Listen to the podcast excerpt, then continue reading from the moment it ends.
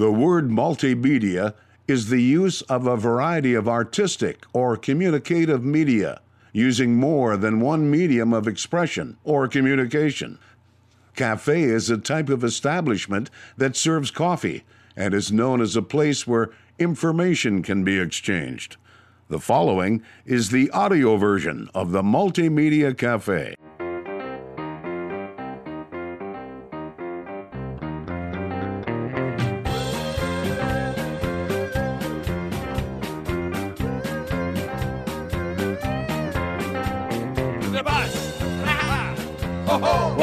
Welcome to the Multimedia Cafe. My name is Jason Spiess. Thank you, folks, for pulling up a stool and joining the conversation right here at the Multimedia Cafe, a place where you never know who you're going to run into or what we're going to talk about. Well, we got a great show in store for you today. We're going to talk a little bit about the environment, how some reclamation programs work, and how, you know what, things have changed over the last 10 years when it comes to how we perceive the environment and what the media as well as the schools and as well as the public officials, how they have been framing the environment as well. So, great conversation with Michael Clancy with EcoPoint Inc.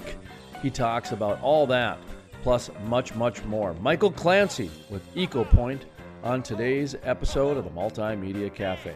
All right, we're going to get right into it here today. My name is Jason Spiess. Once again, like I said, this is the Multimedia Cafe. It's a place where you never know who you're going to run into or what we're going to talk about. Well, coming up right now, Michael Clancy with EcoPoint Incorporated. Michael Clancy with EcoPoint Inc. Outstanding. Thank you for joining the program here today. EcoPoint Inc. Boy, I love to guess what some companies do sometimes, and I'm thinking Eco Point. You guys are a point of the ecology, aren't you? Or what's the name all about? How's that, Michael? Yeah, so the name is kind of focused in our roots, which is ecological information and combining that with geospatial information.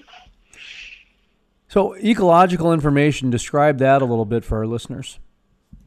So we really focus on restoration and plant ecology and trying to maximize the the dollars that are spent and the reclamation efforts that are conducted uh, on behalf of the industry. I was going to mention you sound like you could come in handy with reclamation when it comes to the oil and gas industry.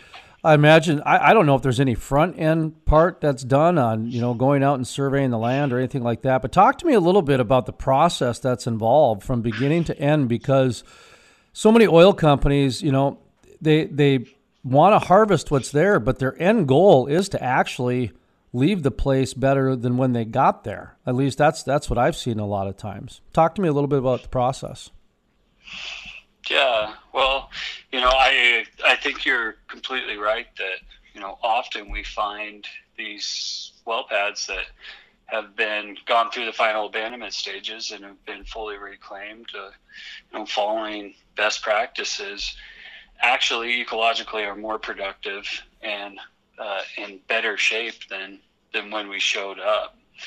Um, so you know, walking through the initial kind of planning and permitting phases. Uh, it's a really important part for our customers and the industry as a whole to kind of do an initial site survey, understand what the ecological condition of the well pad is and what it is doing before uh, we come in and actually build the well pad. So we'll conduct a pre construction evaluation of the site and you know uh, collect uh, important pieces of information like soil topsoil depth um, soil health erosion characteristics plant communities and just generally other ecological functions like proximity to uh, sensitive areas or wildlife habitat and kind of categorize the site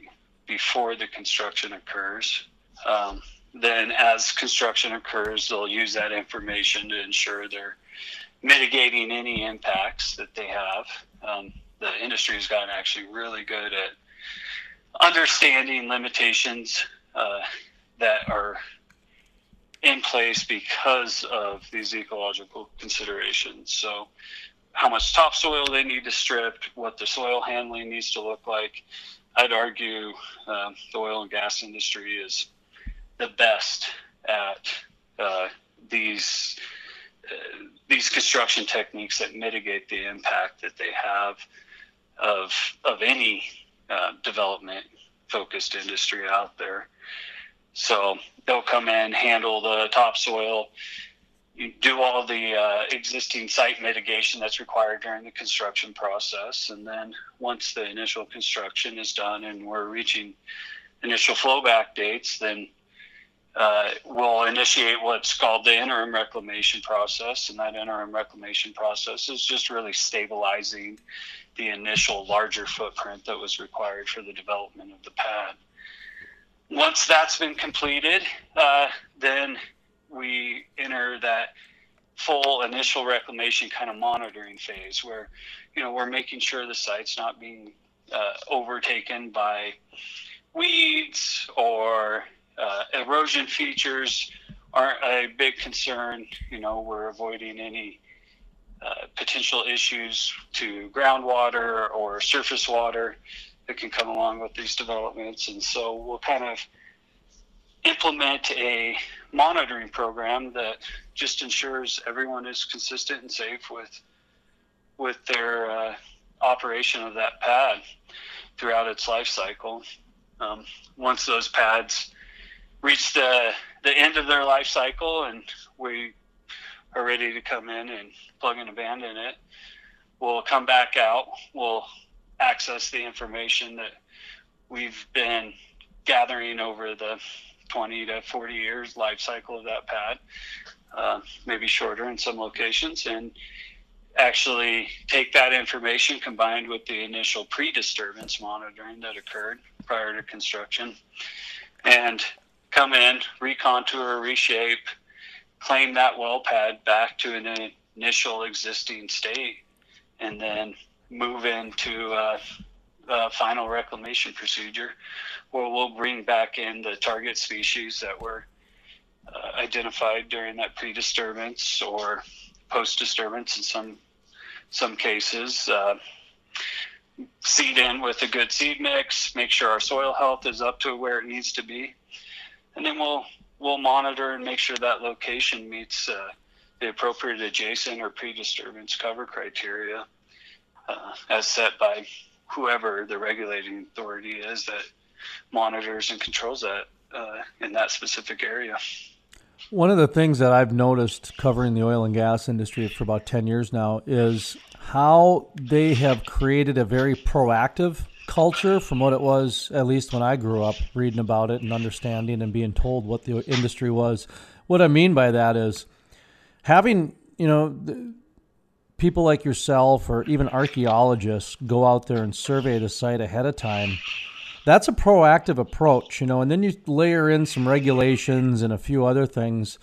Um, I, I understand what you mean by when you said they're probably the, or you would argue they're the number one industry when it comes to reclamation and when it comes to, you know, being a good Boy Scout or Girl Scout, leaving the land better than when you found it. How much of that do you do you, do you guys kind of talk about? I guess because that was a pretty bold statement there about uh, you know you that they're they're probably the best that there is in industry to do that. Um, talk to me a little bit more about that. Yeah, well, you know, I've I've been involved in reclamation in the oil and gas industry my entire career. Um, I grew up with it in Western Colorado. Uh, you know, during the late '90s, early 2000s, um, you know, the industry during that time became really aware of the need to mitigate the impact and mitigate the effort, uh, the disturbance that's caused by. Mr. Michael Clancy, I'm going to ask you to hold that thought for just a moment or two. We're going to take a quick pause. When we come back, we'll continue the conversation with Michael Clancy with EcoPoint. My name is Jason Spiess. This is the Multimedia Cafe. And I've always been held tight, always been kept warm. I got the shelter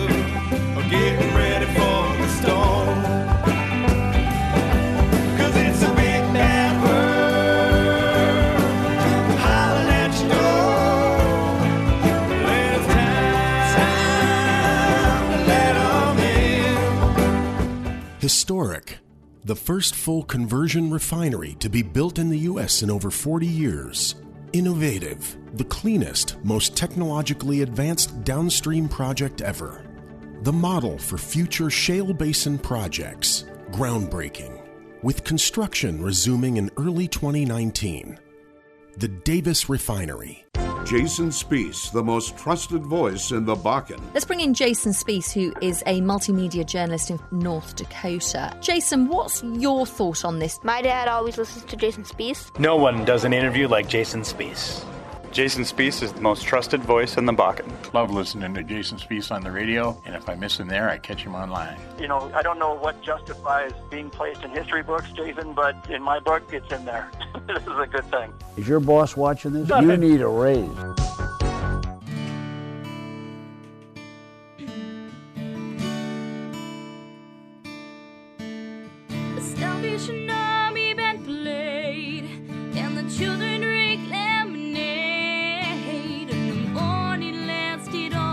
Welcome back to the Multimedia Cafe. My name is Jason Spiess. Thank you, folks, for pulling up a stool and joining the conversation right here at the Multimedia Cafe, a place where you never know who you're going to run into or what we're going to talk about.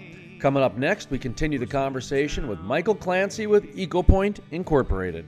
Became really aware of the need to mitigate the impact and mitigate the effort, uh, the disturbance that's caused by by the construction of these, you know, critical infrastructure pieces that that they require and that you know our nation requires. And so they put a lot of effort into understanding best practices understanding uh, what they needed to do to ensure successful reclamation whether that was the interim or if that was the uh, post final abandonment reclamation. Um, I would say one of the, the greatest and most interesting things that has come out of reclamation in the industry is the the work that's been done in concert with academia. Um, you know, there's a lot of universities and a lot of individuals and a lot of organizations that are partnering to further the science of reclamation. Uh, we've spent so much energy time and money on furthering the industry, um, thanks to oil and gas, that we're now at a point where we're able to achieve reclamation success in a, a rapid manner and an effective manner and, and do these things with the minimal amount of impact to the wildlife or habitat that can can possibly be done. Um, you know, the University of Wyoming has contributed greatly to the scientific progress there. Uh, there's there's some research and some development going on there for a variety of things, um, from new innovative monitoring techniques to advanced uh, reclamation procedures. You know, even uh, CSU and Colorado State um, they've they've been doing some really interesting things. And when you really start looking into this, you'll see industry's dedication to it. They've funded a lot of this research. They've performed a lot of on the ground trials, collected good, sound, quantita- quantitative, and statistically valid data to ensure that, look, this, this work we're doing is the best work that we can do and the most effective. Um, you know, one of the things that's unique about the oil and gas industry is its desire for technological advancement. Um, that doesn't just stop with the ability to extract the resource. Uh, it it also extends into reclaiming the land, or you know, even bettering the ecological function of specific regions. Um, I've seen industry come into to areas, even here on the western slope, and put large sums of money and large amounts of effort behind restoration and habitat improvement for uh, mitigation for their their work with groups like uh, the Muley Foundation, um, uh, Rocky Mountain Elk Foundation. Uh, there's been a lot of a lot of focus, a lot of energy, and a lot of uh, resources dedicated to uh, the improvement of those lands that otherwise wouldn't be done. Um, you know, these are these are areas where the industry is successful and has a reason to be there, um, and they're now putting a lot of money and a lot of effort into it. That otherwise there there just wouldn't be the money there and the, the energy and the the effort to to really understand this stuff. Gentleman made a comment last week on the program talking about how it seems that in the wildlife world, the hunters are the ones that make the most investment and seem to put the most assistance to preserving the wildlife and different areas to make sure that there's always a place for the wildlife to grow. Your comment about the Rocky Mountain Elk Foundation and some of that reminded me of the oil and gas industry seems to be the leaders when it comes to reclamation and being environmentalists this day these days. Just like how you know, ironically, the hunters seem to be in the wildlife area. What do you, what do you make of that ironic comment that it seems the oil and gas industries appears to be the leader in environmental movement these days? You know, I uh, I couldn't agree more with that comment. Um, you know, it's just a matter of fact that the amount of conservation dollars spent uh, in the United States, globally, in fact, are ma- majority of those dollars come from hunters. Um, you know, that's that's a just a cold, hard reality that we have to face. You know, there are some federal programs out there that exist that contribute significantly, but hunters do a lot to enhance that. Um, you know, I think that goes hand in hand with what the industry is doing. You know, these guys are out here every day. Um, they enjoy where they work. They're, you know, people just like the rest of us, and everybody is interested in preserving and conserving the habitat that they have. And there is a lot of money and a lot of effort being put forth into into that conservation. Um, there's a, a unique study going on in the Pinedale Field Office right now. Uh, it's actually being conducted by the University of Wyoming, and it's talking about sage grouse habitat improvement as a result of oil and gas development, and particularly the development of early uh, annual species, early seral species that provide food and resources for insects and uh, critical um, early f- food sources for sage grouse and in the industry or in the the area there. Um, you know, good pollinating plants that attract a lot of pollinators and provide you know a wide variety of food sources for uh, sage grouse and additional species that we never thought would be a, a reality um, when when the Pinedale Field Office first started some of their reclamations or the Jonah Field started some of their reclamation requirements. We saw a lot of disturbance and we tried to understand what that was we now are so far along that we're understanding there are there's most certainly uh, complications and issues that are derived from oil and gas development, but there are additionally a lot of benefits uh, that we can bring into the ecosystem. And so, you know, the industry as a whole has really found that we can come into areas that, you know, have undergone extensive previous livestock grazing or land degradation due to invasive species. And the industry will come in and make a, a really big impact by trying to mitigate that disturbance, that previous disturbance or their disturbance, and actually enhance that function. Um, they're, in some cases, like you said, they're mandated to do that.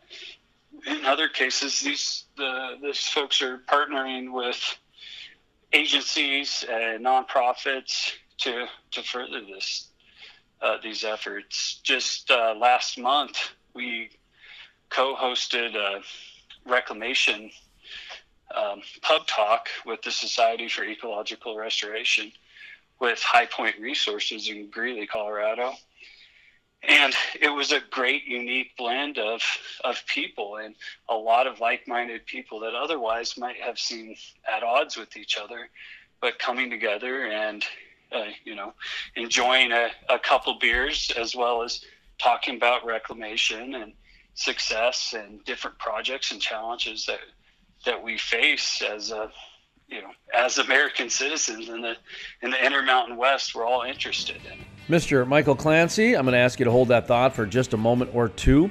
We're going to take a quick pause. When we come back, we'll continue the conversation with Michael Clancy with EcoPoint. My name is Jason Spiess. This is the Multimedia Cafe.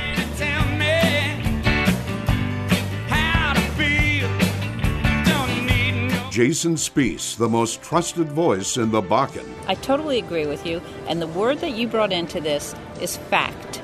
You tell the facts, and then you let people make up their own minds. You want someone who's competent. You don't want to get a bunch of rookies. Love listening to Jason Spiess on the radio, and if I miss him there, I catch him online. Let's bring in Jason Spiess, who is a multimedia journalist in North Dakota. Um, Jason, what's your thought on this? No one does an interview like Jason Spiess. Historic. The first full conversion refinery to be built in the U.S. in over 40 years. Innovative. The cleanest, most technologically advanced downstream project ever. The model for future shale basin projects. Groundbreaking. With construction resuming in early 2019. The Davis Refinery.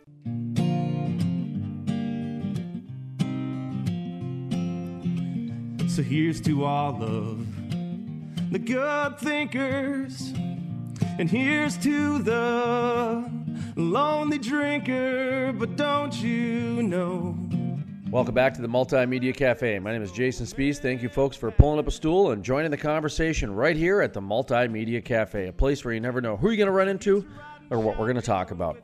Coming up next, we continue the conversation with Michael Clancy with EcoPoint Incorporated. And it was a great, unique blend of, of people and a lot of like minded people that otherwise might have seemed at odds with each other, but coming together and, uh, you know, enjoying a, a couple beers as well as talking about reclamation and success and different projects and challenges that, that we face as a you know, as American citizens in the in the Intermountain West, we're all interested in it. And you know, the ability of industry to partner with groups like the Society for Ecological Restoration just really shows their commitment to furthering these efforts. How's everything going in Colorado? Um, just kind of an update from there. You're in uh, Rifle, Grand Junction, Fruita area. The Western Slope is what I think you called it. Um, I, I forgot that's what you guys call it out there. Uh, talk to me just what's what's happening out there. You know, you got the governor. He actually said the words "war on oil and gas." Um, he kind of did that. Um, you know, the ban, I guess, is what the media is, calling it. Uh, you know, the um, setback is, I guess, is, is the correct terminology. But uh, you you understand what I'm talking about. Is it do do you have any sort of anecdotal update? What's going on out there? Um, yeah, well, so SB 181 um, was kind of the the latest attack and the latest uh, move against the industry. You know, uh, the popular vote de- defeated the Proposition 112, which was effectively a, a very similar bill um, during the election, um, and uh, as soon as that was complete uh, and and had lost, next thing we knew, there was uh, some new legislation that wasn't put to popular vote and um, was just passed by the Senate. And 181 is uh, it's been an interesting ride. You know, a lot of a lot of it is settling down right now and people are really figuring out what's what's going on with the bill and what the impacts are and what kind of work we need to do to ensure that we continue to get permits and we're able to continue to to develop. Um, you know, uh, on the western slope, we're a little slower right now, uh, just just by the nature of, of these resources here. Uh, people are still permitting, still building. Uh, we actually conducted a, a, surveying project, a mapping project for a, a large a large company over here last week that they're planning on building some roads and a couple new pads and pursuing their their permits with that work. Um, you know, over on the Front Range, I think Weld County's kind of standing out. Uh, SB 181 was really slated as a local control for uh, counties, local governments, and Weld County is just, uh, I think it was yesterday or the day before, came out and said, all right, well, we'll we'll take that on. They've come out with draft rules and they've come out with their intentions to actually uh, put in place an oil and gas uh, department for the permitting process, and they've really said, "Hey, you know, we'll." You, if this is what you guys are saying, we're going to go in, we're going to take it, and we're going to stand up kind of our own regulatory division and try to help the industry get some uh, some permits and get some some work moving forward here. You know, I think uh, it was kind of a, a, you know we were riding high from the defeat of the Proposition 112, and then 181 just came in, snuck in there, and uh, got ramrodded through the the Senate and passed really quickly um, signed into law, and we didn't have a whole lot of time to to prepare or or fight for that. It kind of caught us off guard. Um, but I think now everybody's kind of getting a little more comfortable.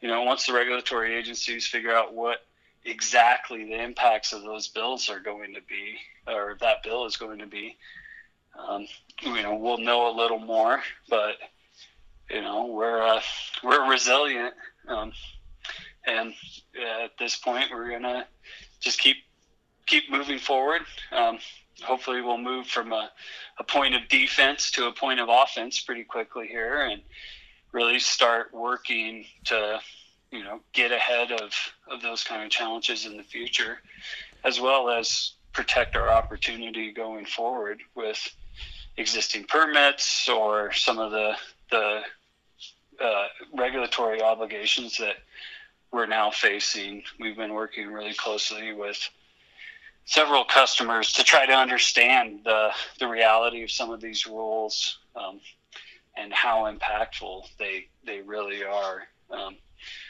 you know, we we've been struggling to get anything permitted since the bill passed, um, but we are we're fighting forward. Uh, just today, we were working on a couple. So we're we're moving forward. I think everybody's just trying to trying to stay optimistic and see see where we need to go from here. One of the reasons why Michael Clancy on the line with us with EcoPoint, one of the reasons uh, asked you about it is we've been following this template for a little while now because I believe and you can go back and listen to my interviews for the last five years. We call it the uh, rise of environmentalism, the cult of environmentalism. And I watched it happen through a number of different things. And then when it happened through Colorado, I noticed a template. Well, then we had Ray Scott on the program. Uh, he's a legislator out in your, your neck of the woods. And he taught from Grand Junction. He talked about uh, the Colorado Blueprint, I think was the name of it. It was a book that was kind of written. So that validated, and then Oregon, of course, has passed it through the Senate. Wyoming has a similar ban with the BLM. Um, you grew up in the industry, and you grew up in that Western Slope area, and that's pretty much, like I say, from Rifle to Fruita to um, Grand Junction. That's that's oil and gas country out there. From, from my understanding, I've been out there, and from what I hear, is that an accurate statement? Oh yeah, absolutely. Okay, I mean you, you guys are getting the pitchforks ready to go already, and you guys are using them to you know write new regulations out. So that's how much of oil and gas country it is. But at the same time, when you look at where the populations are, same things in Texas, same things in North Dakota, number one and number two oil and gas producing states in the nation. The universities and a lot of the larger cities are outnumbering the growth of the oil and gas communities. And, you know, with Austin and Dallas and out in um, North Dakota, you got Fargo and Grand Forks. So when I see this kind of this rise of environmentalism and the template of, you know, using emotion and that sort of thing, it, it led me to believe that the oil and gas industry needs to really reinvent how they approach things and how they engage with people and and that sort of thing. Talk to me a little bit about what your thoughts are about, you know, you you mentioned, you know, going to these socials, that sort of thing. That's important, but I think we're at a stage where the oil and gas industry needs to start engaging with the non-oil and gas communities and industries a little bit to I don't know, it just seems like there's a lot more regulation coming from outside the oil and gas communities these days than within. And it's a it's there, there's no right or wrong answer on this. It's more of just a, you know, you grew up in the industry and, and you're in the industry. You're seeing it happen firsthand right before your eyes to where your governor calls it a war on oil and gas. And I'm looking at it like, when the heck did the light switch get political? I mean, when did this happen?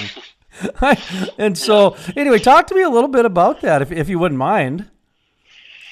Yeah, you know, I I think you, you you've nailed the exact problem. You know, it's uh, uh, Colorado. You hear the the state of Boulder uh, bantered about pretty frequently. Mr. Michael Clancy, I'm going to ask you to hold that thought for just a moment or two. We're going to take a quick pause. When we come back, we'll continue the conversation with Michael Clancy with EcoPoint. My name is Jason Spiess. This is the Multimedia Cafe. Even when the storm comes, I am washed by the Jason Spiess, the most trusted voice in the Bakken. I totally agree with you. And the word that you brought into this is fact. You tell the facts and then you let people make up their own minds. If you want someone who's competent. You don't want to get a bunch of rookies. Love listening to Jason Spiess on the radio, and if I miss him there, I catch him online. Let's bring in Jason Spiess, who is a multimedia journalist in North Dakota. Um, Jason, what's your thought on this? No one does an interview like Jason Spiess. Historic. The first full conversion refinery to be built in the U.S. in over 40 years. Innovative, the cleanest, most technologically advanced downstream project ever. The model for future shale basin projects. Groundbreaking. With construction resuming in early 2019. The Davis Refinery.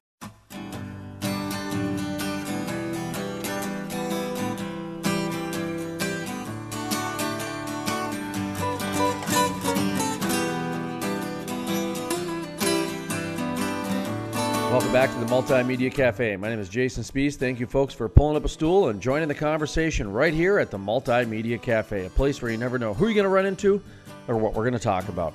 Coming up next, we continue the conversation with Michael Clancy with EcoPoint Incorporated.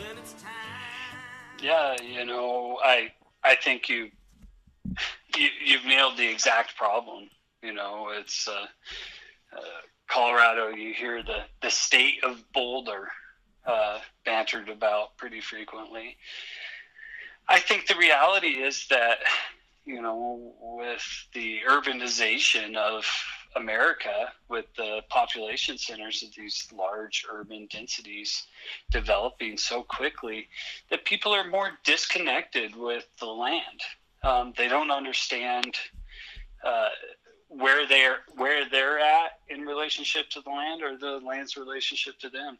I think there's a an unfortunate uh, reality that you know we cherry pick a lot of the science uh, that just advocates for our particular point of view, um, and you see that with you know the the Republic of, of Boulder, as it's called, uh, here in Colorado, where you know these folks they they like to see the mountains, or they you know they've come out here for school, or they've grown up in these large urban centers, and they don't understand what it's like to live in a rural area, um, what it's like to uh, really experience the land and the interaction of the industry with with your area, and they they feel like they're they're on a higher plane or a different level than the folks that are in the industry that are experiencing this stuff that you know live it day to day. Um, i you know we're seeing consistent scientific studies at this point that are refuting a lot of the claims or a lot of the issues that have been uh, you know kind of the the backstop for some of this rise in environmentalism.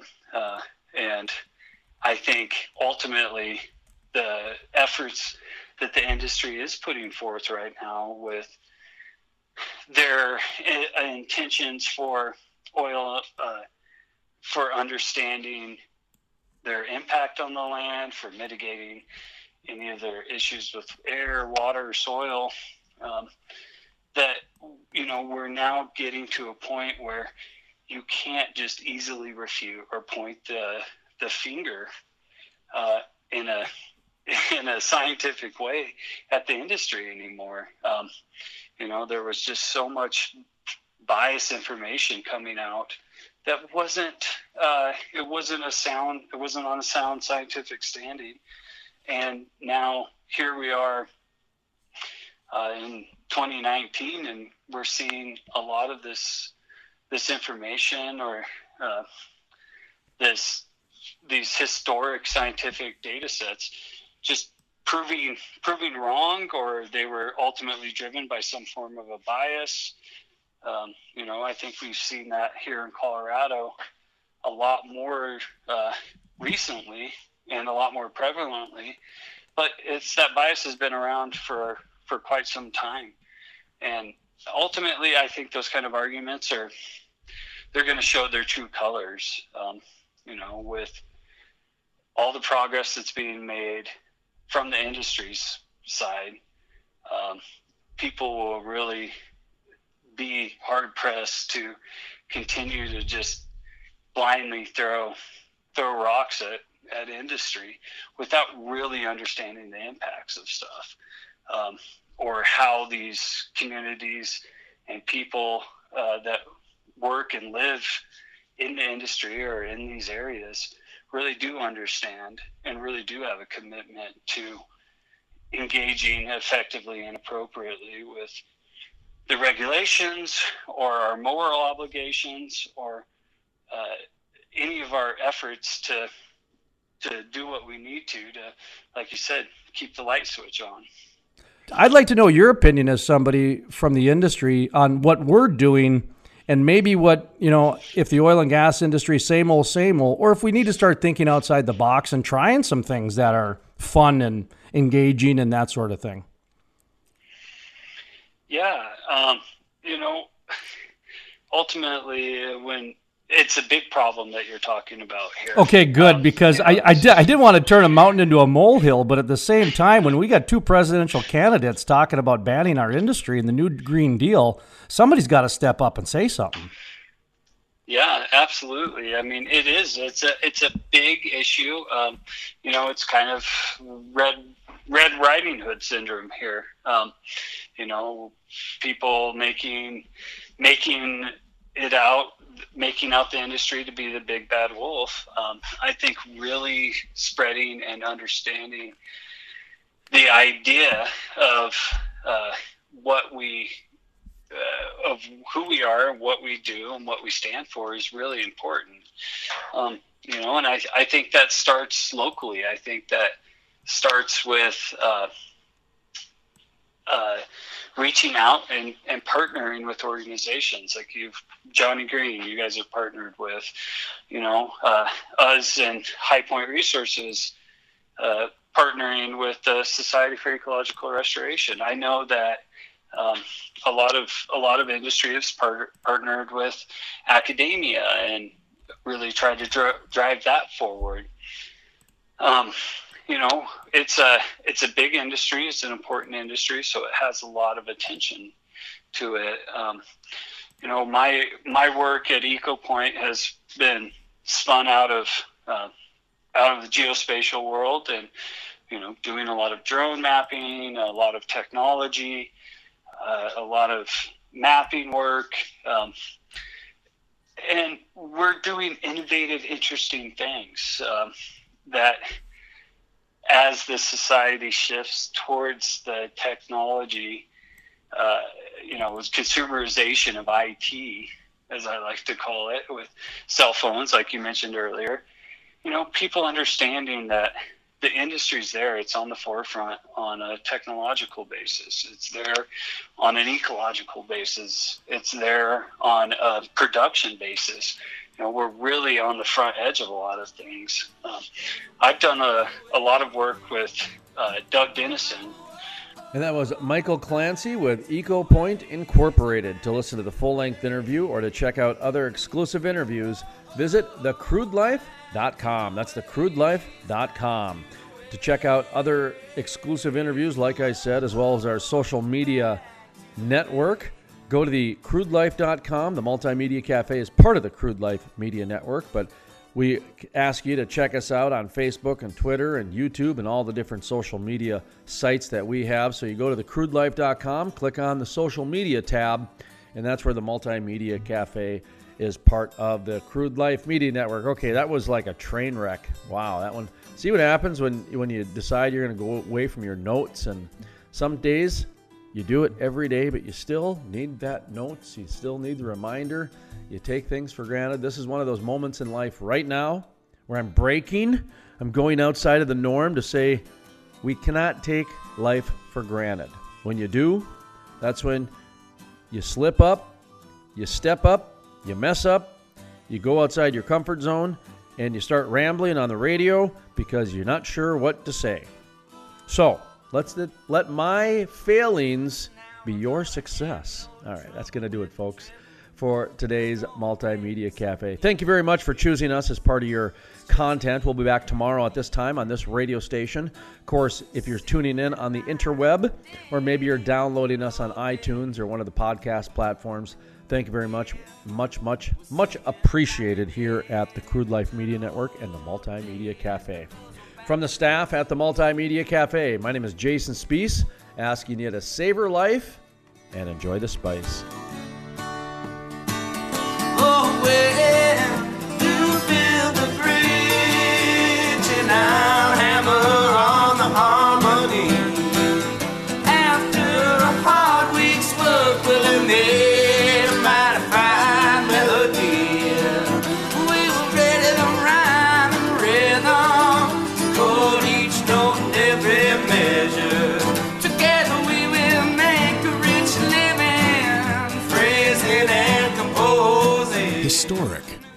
First full conversion refinery to be built in the U.S. in over 40 years. Innovative. The cleanest, most technologically advanced downstream project ever. The model for future shale basin projects. Groundbreaking. With construction resuming in early 2019. The Davis Refinery. Jason Spiess, the most trusted voice in the Bakken. I totally agree with you. And the word that you brought into this is fact. You tell the facts, and then you let people make up their own minds. You want someone who's competent. You don't want to get a bunch of rookies. Love listening to Jason Spiess on the radio, and if I miss him there, I catch him online. Let's bring in Jason Spiess, who is a multimedia journalist in North Dakota. Um, Jason, what's your thought on this? No one does an interview like Jason Spiess.